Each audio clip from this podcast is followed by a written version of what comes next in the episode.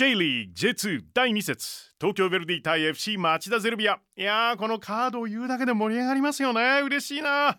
J リーグは J1、J2 ともに開幕節の後中断。ちなみに開幕節ですが、町田は甲府とスコアレスドローでした。ヴェルディは徳島に0対3敗れてるんですよね。さあ、再開後初戦はダービーマッチ、東京クラシック。当然どちらとも勝って弾みをつけたいところ。東京ヴェルディ対 FC 町田ゼルビア、試合の行方を大胆妄想バーチャル実況、リモートマッチなんですけれども、妄想なので、はい、もちろんサポーターの歓声も交えてお届けします。舞台はヴェルディのホーム、味の素スタジアム。まずはアウェーのゼルビア、最終ライン代表経験もあります。水本がボールを持っている。好きな食べ物は牛すじの煮込みという水本、渋いっすね。いやいや、僕も大好きですけれどもね。七味唐辛子とかね、いいっすよね。振りかけるとね、どこへ出すのか。中盤佐野海舟、海に船と書いて海舟なんですよね。ユニーク。はい、大海原にじゃなくてピッチの上で海舟。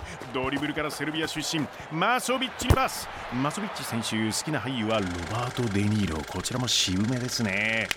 いや、レイジングブルね、あのボクシングのね、クラシックな映画も良かったし、アメリカの暗部を描き出すネットフリックスのあのアイリッシュマンも良かったな。いやいやいや、マソビッチの話題だよ。10番平戸大輝にパス。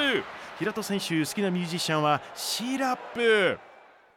平戸、リズムに乗ってドリブルからフォワード中島にパス。ゼルビアのホットラインがつながる。中島由紀シュート。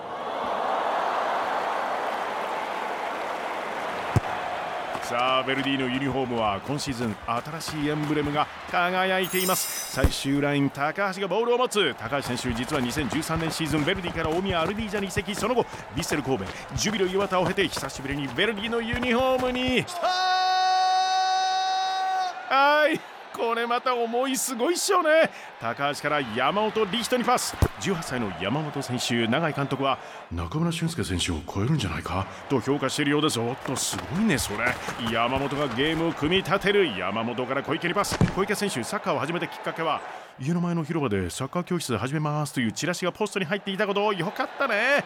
広場のサッカー教室からスタートして、今やプロですよ。小池からクロスが入る。突っ込むのは来た大久保嘉人。そう、ヴェルディなんですよ。決めるか、シュート。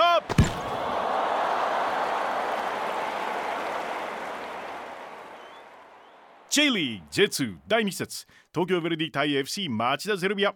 試合は明日土曜日午後6時キックオフ予定です。 J2 の他のマッチ、そして J3 も開幕でしたよね。はい、ぜひ注目をお願いします。そして来週はいよいよ J1 の再開、楽しみです。フットボールファナティックポッドキャストでもお楽しみいただけます。いつでもどこでも何度でも。 J リーグ帰ってきてくれてありがとう。